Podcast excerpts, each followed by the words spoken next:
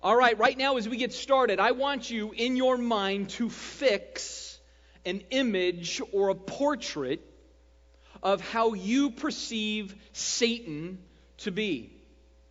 All right, so just right now in your thinking, what is that uh, image you have of Satan?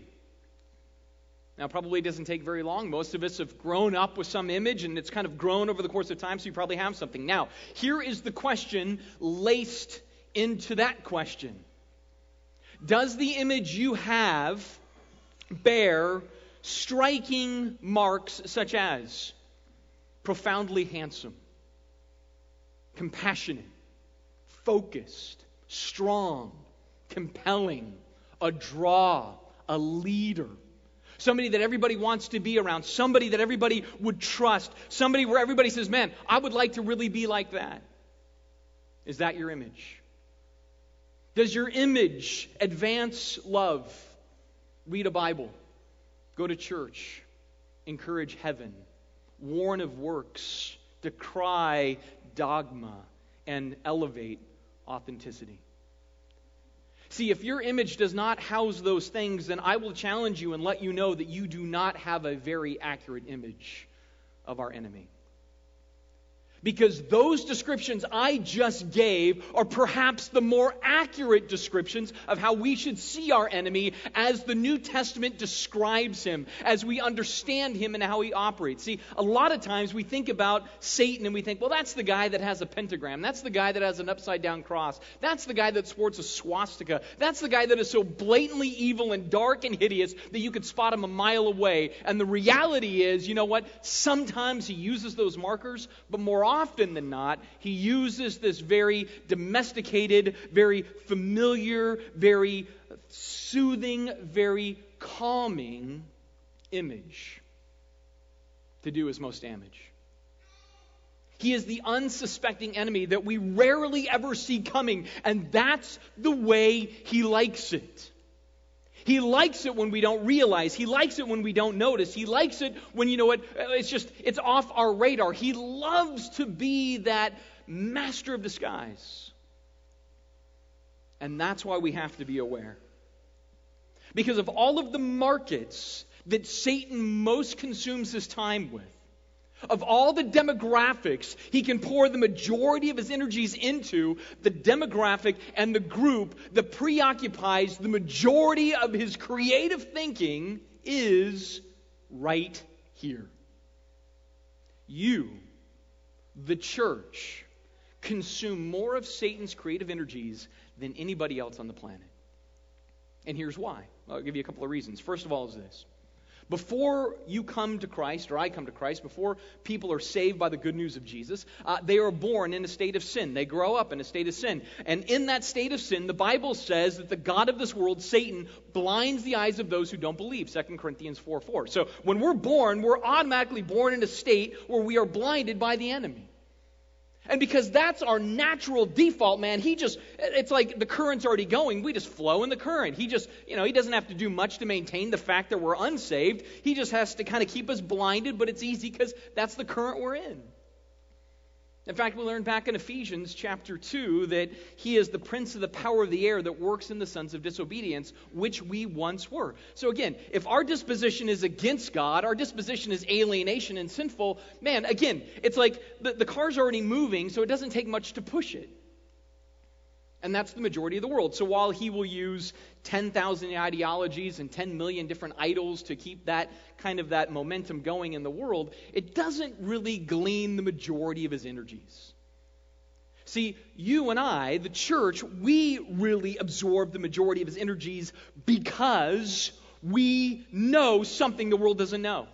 We've come to see something the world is yet to see. We've experienced a freedom that they know nothing of. And because of that, He knows that if we go out there with passion and boldness and commitment and we really believe the truth, we'll do damage. And so, He looks at the church and says, You are my greatest threat. You are my greatest threat because I operate in spite. I hate God. I hate the gospel. I hate all that it represents and all that it stands for. And if the church gets excited and mobilized and it moves, it's a threat. Because we have authority.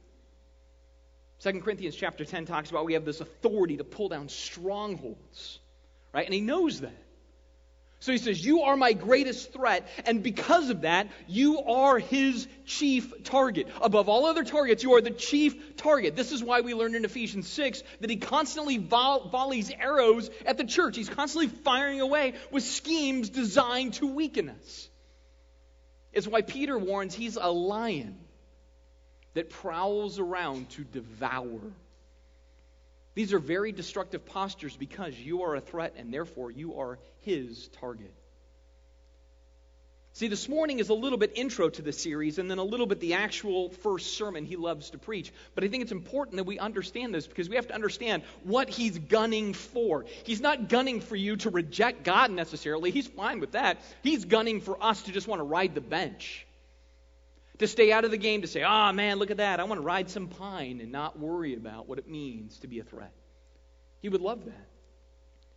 So he's constantly looking for ways to do that, to accomplish the goal. So he's looking for ways to be like, all right, how do I take their faith and make it boring?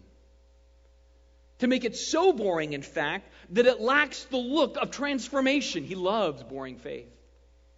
Or maybe it's not boring, maybe it's just bland faith. That we as individuals would have a faith so bland that it lacks the power of inspiration. Nobody looks and says, Wow, I wish I had that. Maybe it's a faith that he wants to look broken, and it looks so broken that it lacks all sense of hope for salvation. Nobody would look at our life and say, Wow, God can restore you to wholeness. Instead, they would look and go, Man, that guy's just perpetually broken without hope. Or maybe Satan wants us to be so belligerent with our faith that nobody would look and say, You know what? That's the message of restoration that, that I'm seeking. I want to be rekindled to God. See, what he loves is to make it boring, bland, broken, belligerent. He wants to do little subtle things that cause us to not be terribly excited or terribly dangerous or terribly useful. See, that's his motivation. And so he assaults us as God's church, not with swords and spears in a literal sense. He uses the most profound weapon there is. He uses the tongue, he uses the pen. He uses messages and ideas and thoughts to deal with us. In fact, I would make it real simple and say, more than even worrying about how we live, which is sometimes what we think, well, Satan wants to cause me to sin in the way that I conduct my life. And I say, that's true. But, but more deeply, if you drill it down more, what he wants to affect is how you think. Because how you think is how you live. And so to change how you live, he wants to change how you think. And to change how you think, he has to go a little bit deeper. He has to go to the foundation of how we think as Christians, which is what we believe. And what we believe is what we call in the church doctrine. Now, that word doctrine freaks some people out instantly. Like, oh, here it comes. Heavy, big words, Christianese, dull. Oh my gosh, I should have brought a pillow. He's talking doctrine. Right? I mean, I get it right? I get it. But see, that's the game he wants to play. This is the first uh, little deposit he wants to make. The first time bomb he drops into the church is this time bomb that says, uh, Doctrine isn't that big a deal.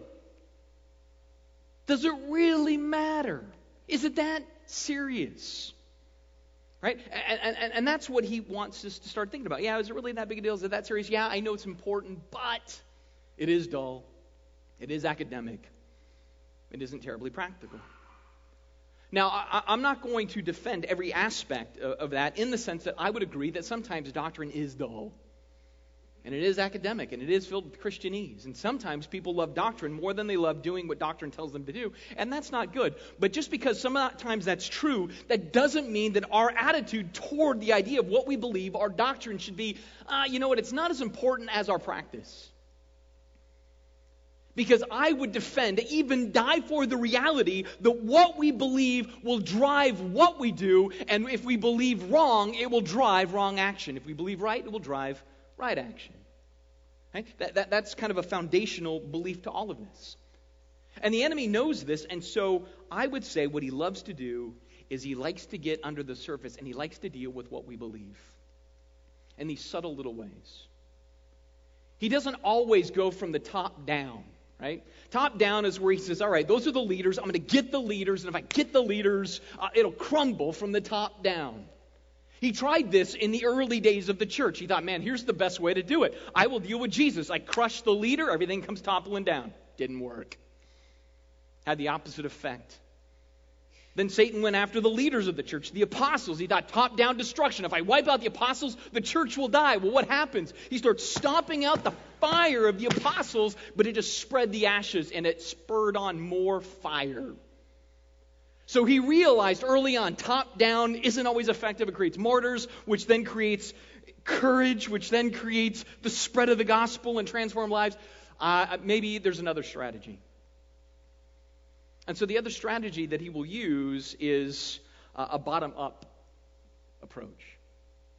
And the bottom up approach is, again, just chisel away little by little what they believe, just transform their doctrines little by little by little, and eventually it collapses.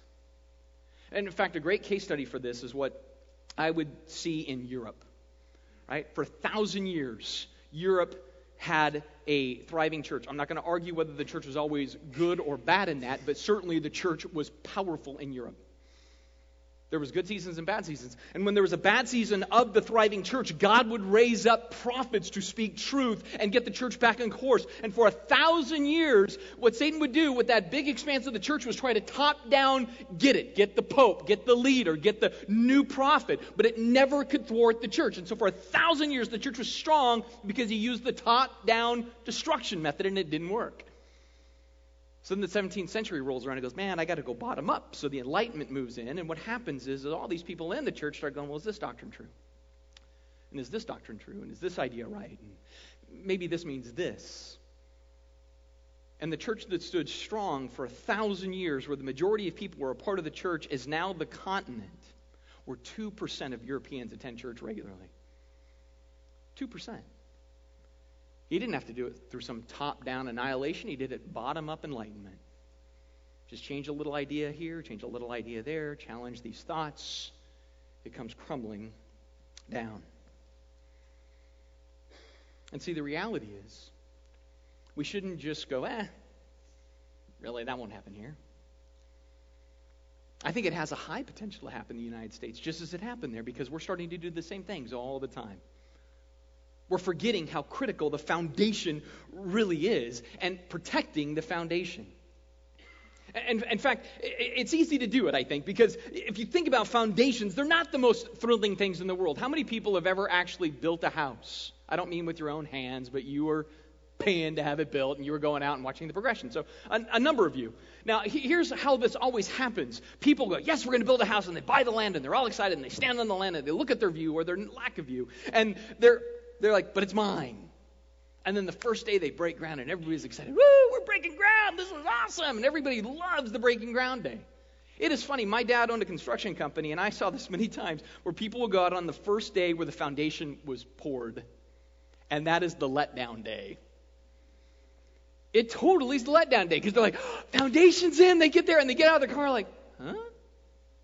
Because it's just ugly gray.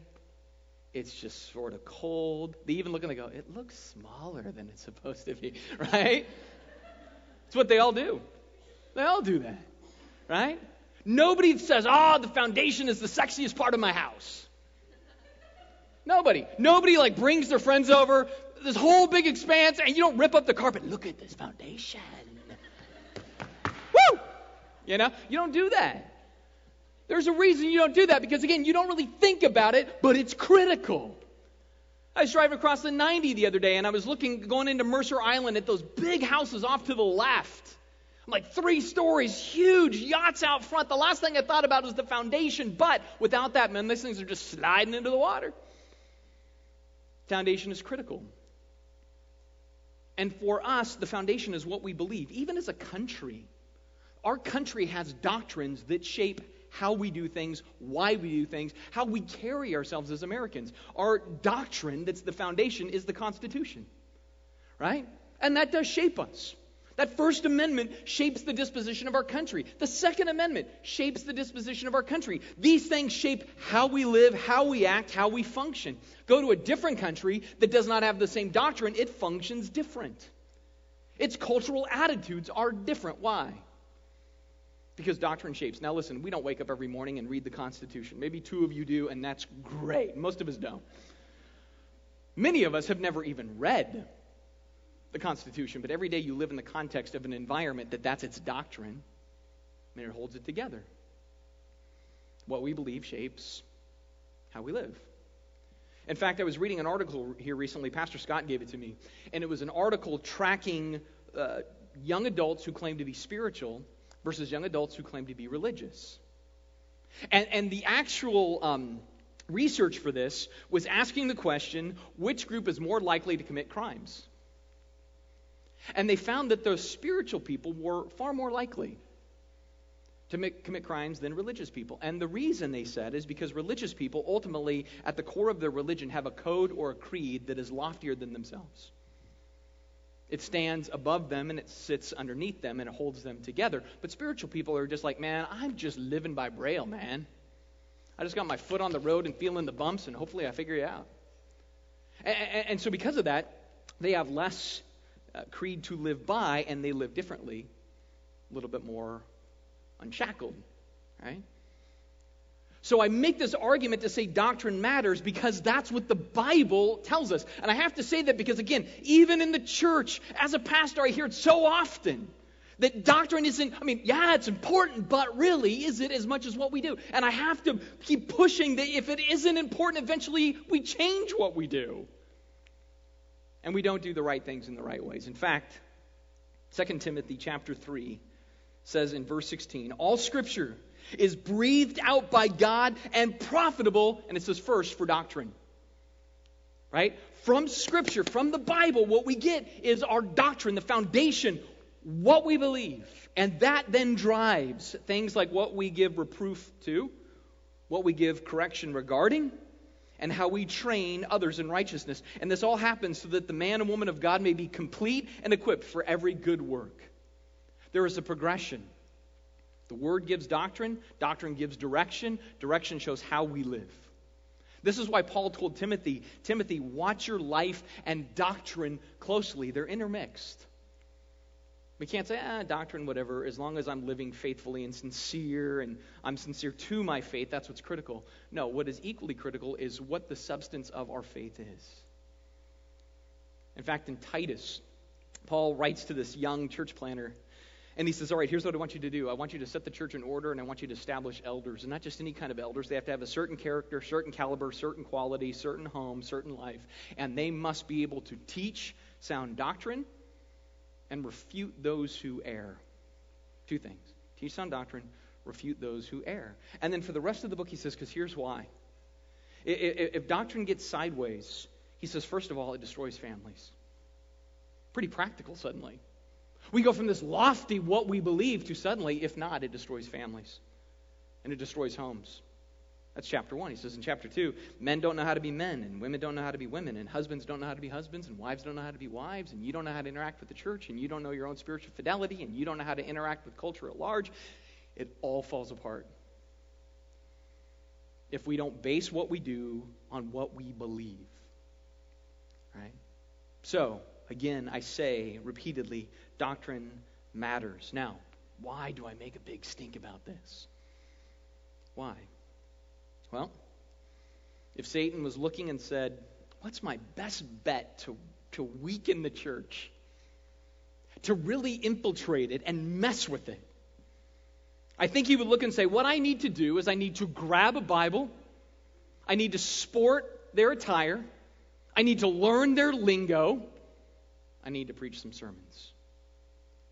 I need to preach sermons that aren't dramatically off kilter. Uh, some I will, but some I just need little subtle ones, these little ticking time bombs. And I'll, I'll keep doing these little ticking time bomb sermons in such a way that eventually, if I'm slow and methodical and patient enough, and they're just whimsical and loose and uneducated enough, that combination will weaken that Christian generation, and the next one will be worse. That's why I use my case study of Europe as the example. He just slowly and methodically chip, chip, chip, chip, chipped, and eventually 2% of people in Europe go to church on a regular basis. Right? That's his methodology, that's his plan. And he does it in such an interesting way, right? He does it through questions and assumptions and speculations. He does it through additions and omissions and extrapolations and novelty and curiosity and sympathy. And he does it even through imagination. But ultimately, he's doing it betting on our human centeredness. Just betting on the fact that we are so self centered as a people that uh, we'll, we'll slowly begin to walk down those roads. And, and, and so, what he does in this context is he just starts hanging pegs, all right? So, he just hangs these various pegs at different points. Or he identifies them even. He'll be like, oh, that, you know, that, that idea will work, and that idea will work, and that idea will. And he just kind of sits on them for a while, right? Isn't always super overt or obvious or anything else. He just kind of gets these pegs in place. And then he kind of starts to ratchet them together, as we're going to see. But it just starts in this. In fact, we see his first sermon, he kind of does this in a very accelerated way. Right? Because again, like I said, he preaches sermons, and some of these sermons are recorded in the Bible, which is great. We can actually read the sermons Satan preaches. So if you have a Bible and you want to open up to Genesis chapter 3, you can do so, because that's his first sermon. His very first sermon is preached right there in the first book of the Bible, right? It's so obvious and so clear. Now, let me remind you about what's going on in Genesis. In Genesis chapter 1, God, who is love, creates. I don't want you to lock that in. God, who is love, creates. 1 John 4 8, God is love, right? So it's a Bible verse. We claim it, we protect it, we believe it. God is love, and the God who is love, he creates. And he creates in his love, and he creates for his love. And he creates everything that we know. And at the pinnacle of that, he creates the human race. And he creates the human race so that he will be loved by them as he loves them, right? So that's the whole design. So we're created in God's love, for God's love, to love God as God loves us. That's the dynamic. God takes us, puts us in a garden, says, everything is yours. You can hang out, you can eat, you can play, you can frolic. I don't know if he said frolic, I don't even know why I'm using the word, but they could do that because it's Eden. Eden is the frolicky place, I guess, right? So they all frolic in Eden. It's all great. He says, There's just this one thing I'm asking you to not do. Do not eat of the fruit of this one tree. That's it. That's it. Just one thing. Every other tree, yours. Every environment, yours. And you're going to spread this. Eden's going to spread. Eden is like this, this um, staging point for the plan of God. It's going to envelop the world, right? The whole love of God envelops the world through the staging point of Eden. That's the plan. Just don't do this one thing. Don't eat of this tree. Why did God even put the tree there if they're told not to eat of it? I, I, it's speculation. I give you that. But I would say it creates the tension of what love is about. Love is making the active choice. Right? And the tree kind of creates the tension to make the active choice. If I eat of the tree, I don't love God. If I don't eat of the tree and I eat of everything else and enjoy God and His creation, I love God. So that's the plan. But then Genesis chapter 3, you see the sermon. It says, Now the serpent was more crafty than any other beast of the field that the Lord God had made. So some people look at this and go, oh, it's a talking snake. Kinda, all right?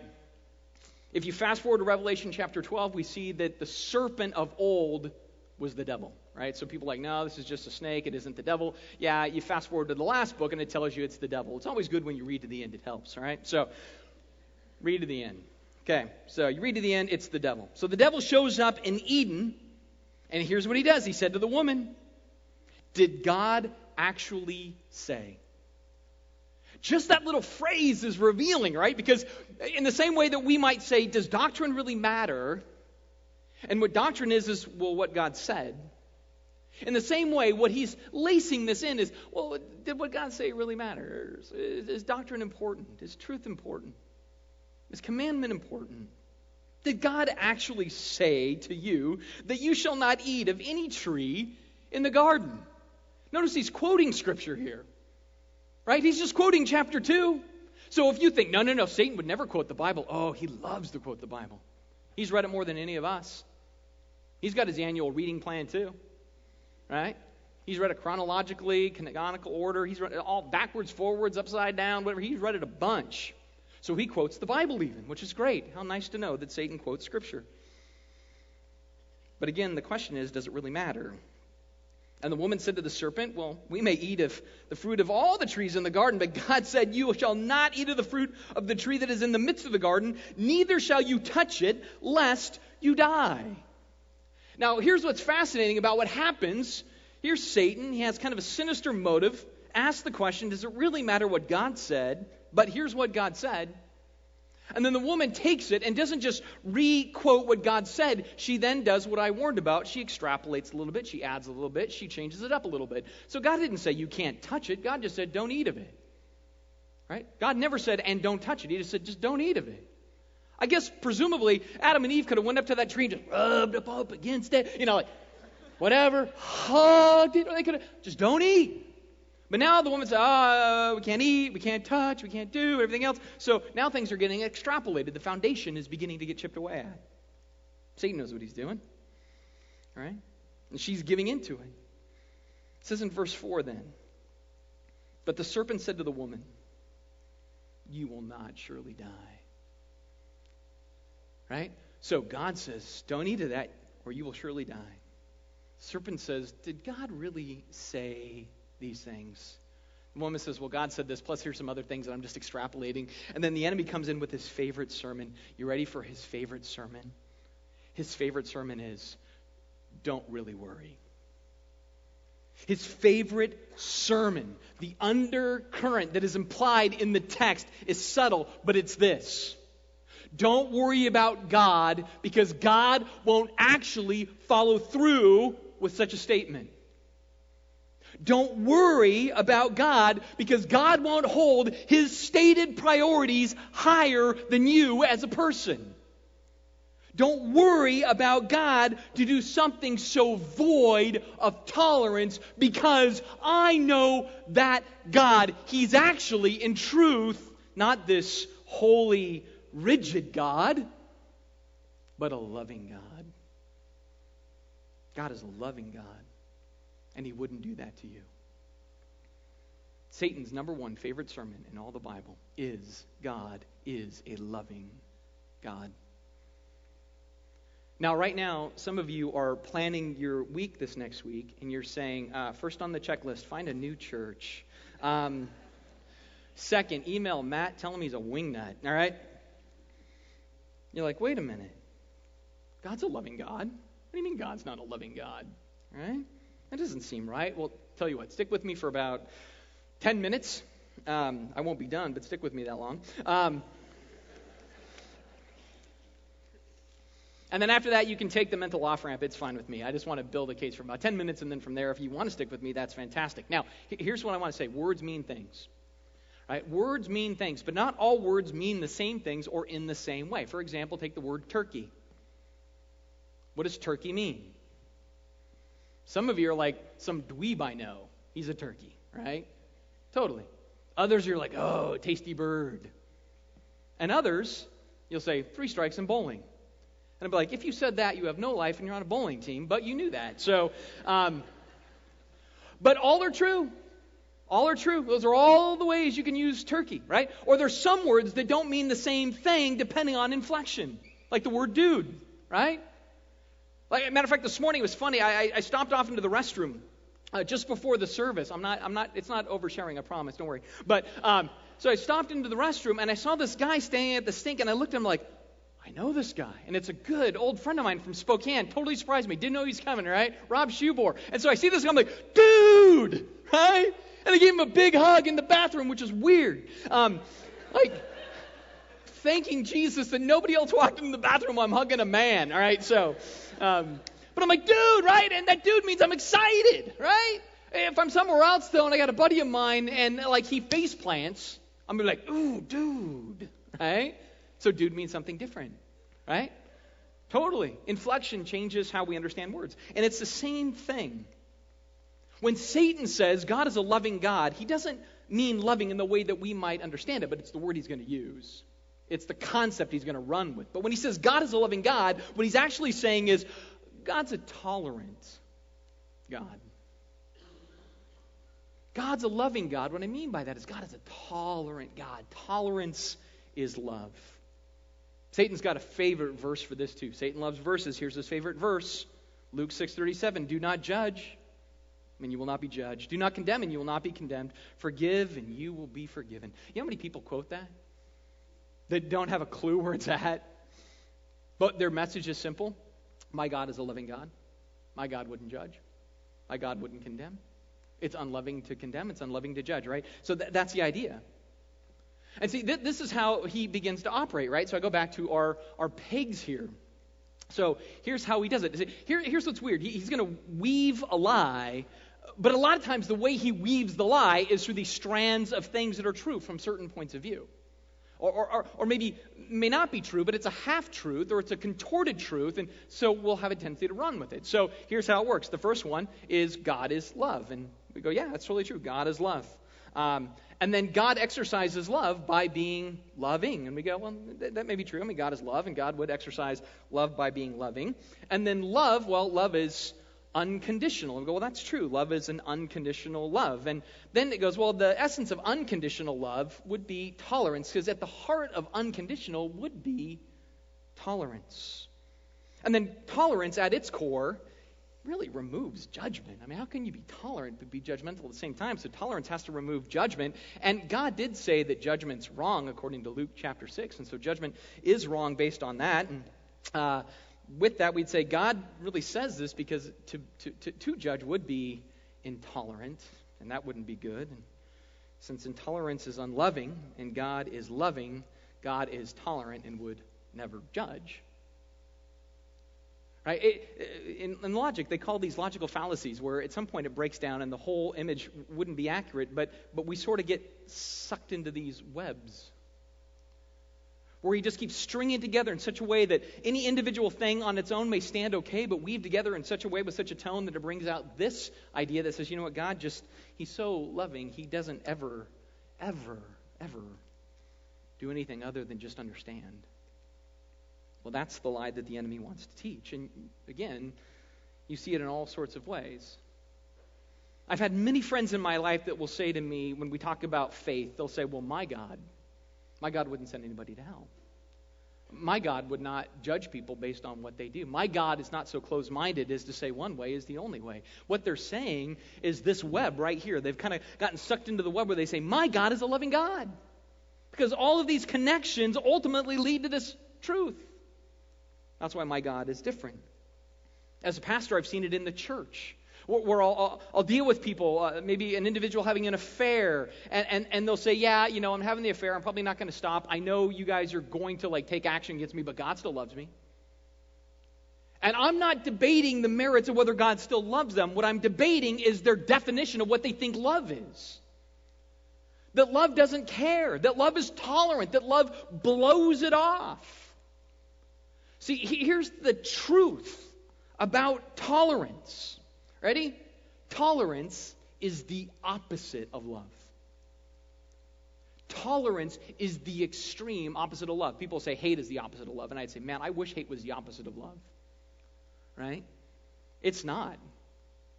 It's not because in hate there's still passion. Tolerance, on the other hand, is indifference and indifference is absent of conviction and it's absent of passion. That's tolerance. Tolerance is indifference. It's absent of passion and it's absent of conviction. That is the essence of tolerance. And that's what God, or that's what Satan wants us to believe about God. That when God looks at the human race, God is absent of passion and absent of conviction when it comes to what we do. He's just tolerant. And it's weird, even in our culture, tolerance is now considered the highest reaches of, of social value and ethic. Like, man, if you're a really tolerant person, you are by extension a loving person. The groups that claim to be the most loving are the ones that claim to be the most tolerant, and they see tolerance as love. This is Satan's ultimate lie. Because let's put it in a different context. Let's take my kids. I've got my kids sitting in the front row. Um, I, I, have my youngest, uh, he's 13, his name's Boz. We call him Boz, that's his nickname. And so um, if Boz comes to me and it's like, hey, old man, give me the keys to the car. And I'm like, oh, yeah, sure, man, no problem. Here you go. You know, I'm 13. Yeah, but hey, I'm behind you, bro. You know? Matter of fact, uh, here's a six pack while you're at it. You know? Um, because I, I know you want to go party. You, you, know what I mean? You might go picking up the ladies, so, you know, the back seat folds down. Um, so, too far, huh? All right, so. You know, illustrations always work better when you actually think them out in advance. So, But just go ahead. You know what I mean? I might be home, might not be home. Hey, no problem, man. I just love you, bro. No problem. Right? I know that's an extreme example, but you think about it, who would say that is the most loving dad on the planet? Who would say that the more tolerant I am as a parent would make me a more loving parent? Now, now, that's some of the mythology today. Some of the mythology are the best parents are the ones that they're their kid's friend and they're not their parent and they're super hyper tolerant and that's love. And I go, that's hate because it's indifference. It's, I don't care either way what you do or what you don't do, how you live or how you don't live, the decisions you make or the decisions you don't make. And frankly, I would say that is not love. See, love would be passionate, love would be convicted. But tolerance is passionless and it's convictionless. It's, uh, I'm not bothered whatsoever, and I don't think much of it whatsoever. I mean, it, when I started dating Ellen, uh, who would say, uh, you know, uh, like the best form of trying to woo a woman would be tolerance? In other words, passionless and convictionless. Right? First date, where do you want to go? I don't care. What do you want to do? Doesn't, doesn't matter to me. How do I look? Good. Well, I didn't like this dress. Oh, me neither then. I don't know. You know, I mean, like, nobody would say, like, ooh, that guy's oozing love. I'd just be oozing tolerance, right? Just indecisive. Whatever's fine, right? But see, love is not that. Love is not tolerance. I go back to love is commitment, love is affection. Almost everybody would affirm that on paper. The true love is not indifferent. True love is committed, sold out, believes in, passionate about, invests into. That's true love. And see, that's the kind of love we want. We don't want a love that detaches itself from its stated values once the conditions change. We don't want that love. That's not the love we swear at the altar when we get married. We don't say, well, this love is conditioned on how everything else goes. We say, I'm promising a love today that will not waver under the conditions. That's true love. Why? Because it's passion and commitment, it's not indifference.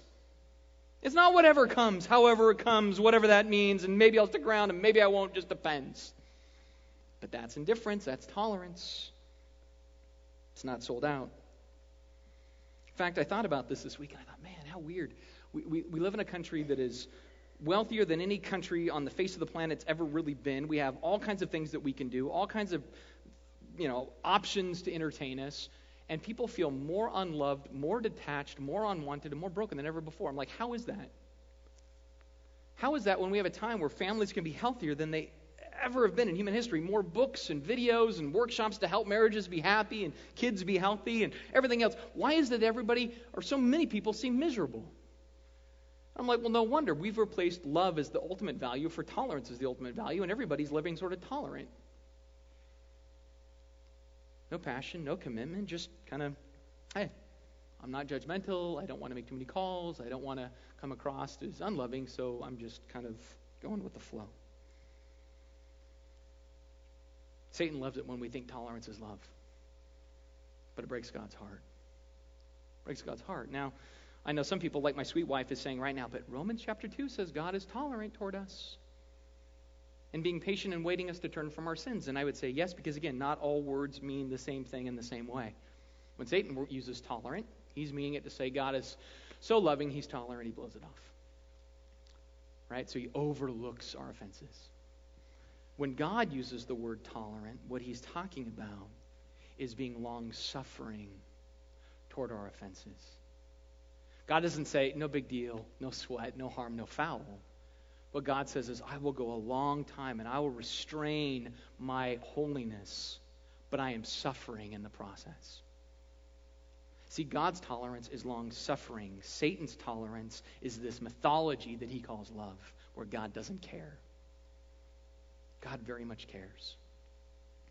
And in our lives, when we deal with those who don't know Jesus, we are called to be long suffering. We're not called to overlook their sin or their condition. We're called to be long suffering in the context of that, which is why we care about them and spend time with them and invest into them. But we don't look and say, it's not a big deal how they live, what they do, how they think, and uh, their, their, their, their belief matrix. We say, it very much matters, but I'm long suffering because I want to make the investment and I want to make a difference, right? That's the attitude and that's the heart. And so what we have to realize that Satan's sermon is countered by affirming not that God is loving, but that God is love. Not that God is loving, but that God is love. Again, 1 John 4 8. Anyone who does not love does not know God because God is love. There is no ability to love, to experience love, to extend true love as the Creator defined it apart from knowing God. You must know God to know love. What Satan tries to do all the time is say, you don't really have, you don't have to need to know God to know love. You just got to be loving, tolerant. Call it done. God says, no, no, no. You got to know me to know love. And understand this text here, 1 John 4 8, isn't just describing a disposition of God, right? Like us, uh, you know, we may feel love, we may be committed in love, but it's sort of a disposition of ours. For God, it is his essence.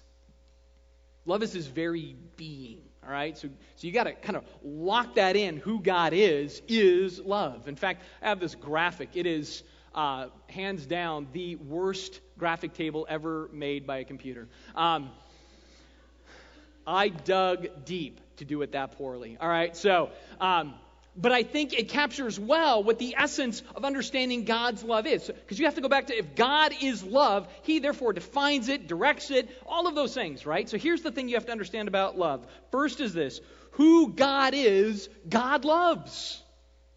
Who God is, God loves. I know that seems a little bit weird, even a little bit narcissistic, but He's God. He's allowed to. Because it's not that he's being a narcissist, he's saying the very essence of my being is the very fabric of this high value love. And so, because God is Father, Son, and Spirit, he spent all of eternity internally loving himself. Father loving the Son, Son loving the Spirit, Spirit loving the Father, and all around, right? So, God loves who he is. Who God is, God loves. Then the second truth is what God is, God loves. So he loves who he is and he loves what he is. He's holy, he's different, he's set apart, he's uncommon, he's pure, he's perfect, he's all of those things. And so God is committed to that and loves that. And then, third, why God made, he loves. Why God made, he loves. And why he made was for this worshipful purpose. In other words, he didn't make human beings because he says, you know what, I just so badly want to be loved. He didn't do that. Uh, what he did is he says, you know what? I so love what I love. I love myself. I love my father, the Father, Son, and the Spirit all mixing around. I love what makes me up, which is my holiness. And therefore, I'm going to create in my love others who love what I love. They worship what I worship because the Father worships the Son. The Son worships the Spirit. The Spirit worships the Father and the Son. It is this intermixing relationship. So uh, it's like we're brought into this to love what they love. That's our purpose and design, right? That's why we exist. Now, I say all of that to say here's the most important feature of this. Before we were, all of these ideas were true. Before we were, this was what love was. All of it. Right? We're the last comers in a cycle of love. Therefore, if we're the last ones to the table and the last ones to the dance, we play by the rules of the dance. We operate by the rules of the table. So it's not that just God inherently says, because you're people, that's good enough. It's, I made people to love what I love. All right? What this means then is three things. First of all, God defines love. And He defines love in what we call doctrine. Right? He defines love by doctrine. Then God decrees love, and He decrees love by saying, This is what you do love, and this is what you don't love. Don't love darkness, love light. Don't love lies, love the truth. Right? So He decrees what we are to love and not love, and that's commandments. And then third, He directs how we are to execute that love. That's application. Right? And so He tells us in the Word, here's how you love me. Here's how you love your spouse. Here's how you love your kids. Here's how you love Christians. Here's how you love non Christians. Here's how you love your enemies. He directs all those different forms of how we love. But here's the key we don't love in every one of those contexts in the same way. There are different forms of love for each one of those categories. Right? How I love God is first and foremost, which is different than how I love my children. Sometimes I invert those. That's my sin. Right? How I love a Christian is different than how I love a non Christian, especially in regard to sin. When a non Christian is in a life of sin, I love them by having proximity to them and sharing the big idea that Jesus has died for them. When there's a Christian who is in sin and is an unrepentant sin, I don't love them by being around them a lot. The Bible says I love them by putting them under discipline. That's my love toward them.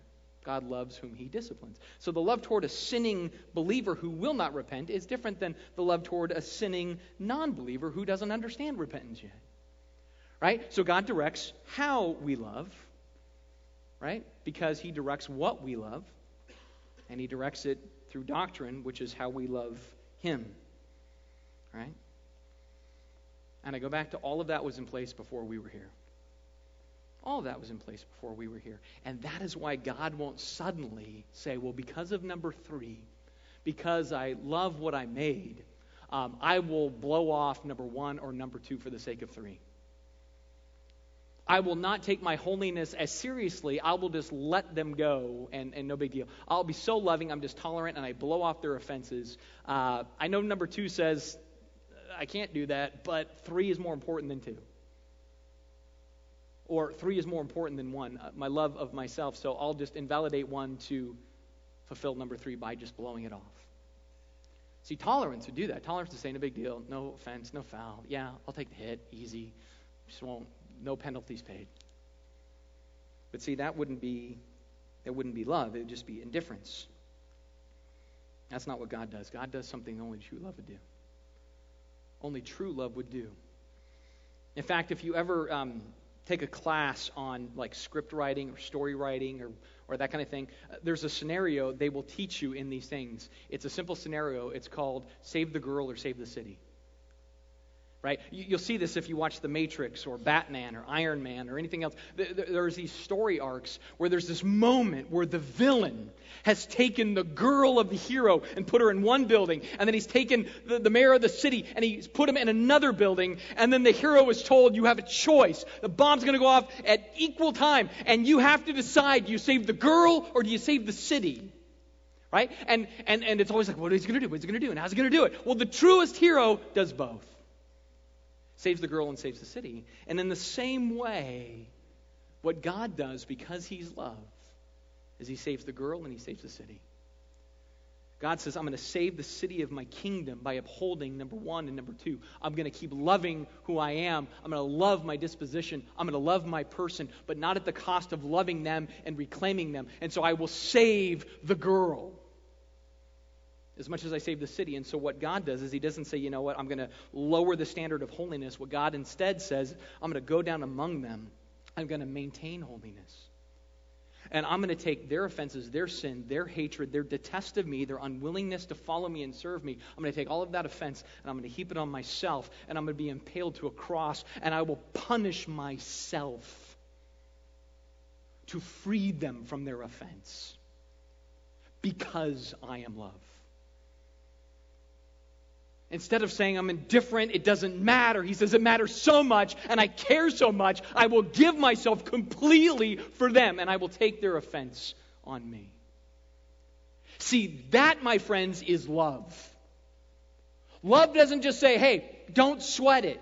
True love says, I love what I love. I love my vows. I love my commitment. I will not break my vows or break my commitment, but I will suffer and serve and give so that you can be a part of what you were originally designed to always be a part of that you left for a season. See, that's what makes the gospel of God so powerful. Because in love and for love, he holds himself as supreme, he doesn't waver. But then, with love and through love, he lowers himself and does what we could not do. He received our punishment, took our wrath, punished himself. So Satan preaches. God is so over, uh, so loving, he overlooks your sin. But God proclaims, I am love. And so much so, I personally paid the price for your sin. There's a big difference between those two. There's a big difference. One costs nothing, the other costs everything. Satan doesn't want that message of love proclaimed. He wants tolerance proclaimed as the image of love, but it's not love. It's not love. What God does, what God expects, who God is, that is love. In fact, in 1 John 4 8, it said, God is love. Then it goes on says, In this, the love of God was made manifest among us, that God sent his only Son into the world so that we might live through him. And this is love. Not that we loved God, but that he loved us and sent his Son to be the propitiation for our sin. Satan would say, uh, This is love. That God loved us. Stop. He wouldn't want to say anything about the Son coming to take our sin. God goes a step further and says, No, no, this is true love. True love is that I took your sin. I love holiness. I love myself. I love you enough to take it for you. See, there's love. Love says, I love you enough not just to blow off your sin, but to free you. But to free you. And not just in the position, in the practice. Revelation chapter 1 says, Grace you and peace from him who was and is and is to come. That is the Father and from the seven spirits who are before his throne, that is the Holy Spirit, and from Jesus Christ, the faithful witness, the firstborn of the dead, and the ruler of the kings of the earth, to him who loves us and has freed us from our sins by his blood. That's real love. Real love says, I want you free. I want you to for- be forgiven. I want you to be cleansed and be restored. That's love. Nobody's loving anybody when we say, I don't care how you turn out. That's not love. Love says, I deeply care how you turn out, and I will invest myself fully so that you turn out the way that you were meant to. And from that, it says, He made us a kingdom, priests to His God and Father. He transforms us. He doesn't just free us from our sins, He gives us His righteousness. So here's my question today two questions. First is this Which God do you seek? Which God do you seek? Do you seek the loving, tolerant God, or do you seek the God who is love? Because there's a difference. If you seek the God who is love, you want to be in a mutual exchange of a loving relationship. In other words, you want to pour in in your worship as God pours into you his strength and love, right? So you have relationship. So every day you're waking up going, I want a relationship with God because I seek the God who is love. If you wake up every day and the last thing on your mind is seeking God, the last thing in your life is considering God, you're just kind of doing the God thing so you don't have to face the hell thing, then you might want a tolerant God more than a loving God. You want a God that doesn't pay attention more than a God who does pay attention.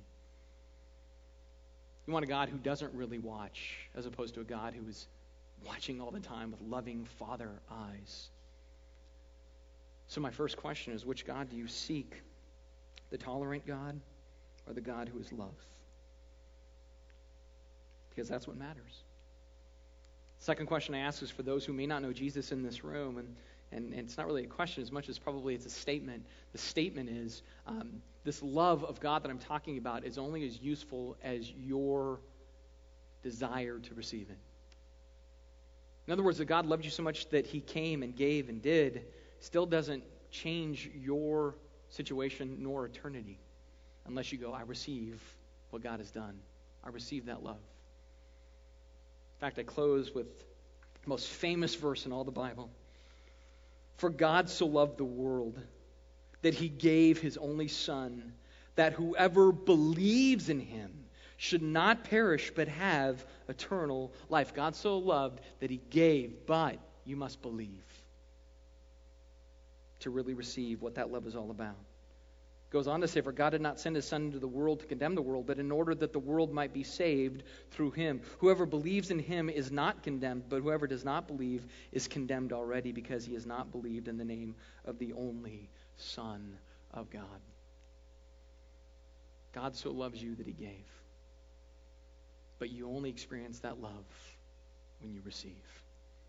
Let's pray together. Jesus. We thank you for your word. We thank you for the fact that your love is far more potent than the mythology of love that filters through our world, the love that is loose, is ultimately uncommitted and passionless, that says, Don't be bothered by me, and I won't be bothered by you. And we'll call that love. I pray that we will have a deep sense of love for one another and a deep sense of love for you that is filled with passion and filled with commitment. It doesn't waver from our standards, but holds to our standards even in the face when we might want to waver. Help us to understand what that means. Help us to love as you've called us to love. In your name.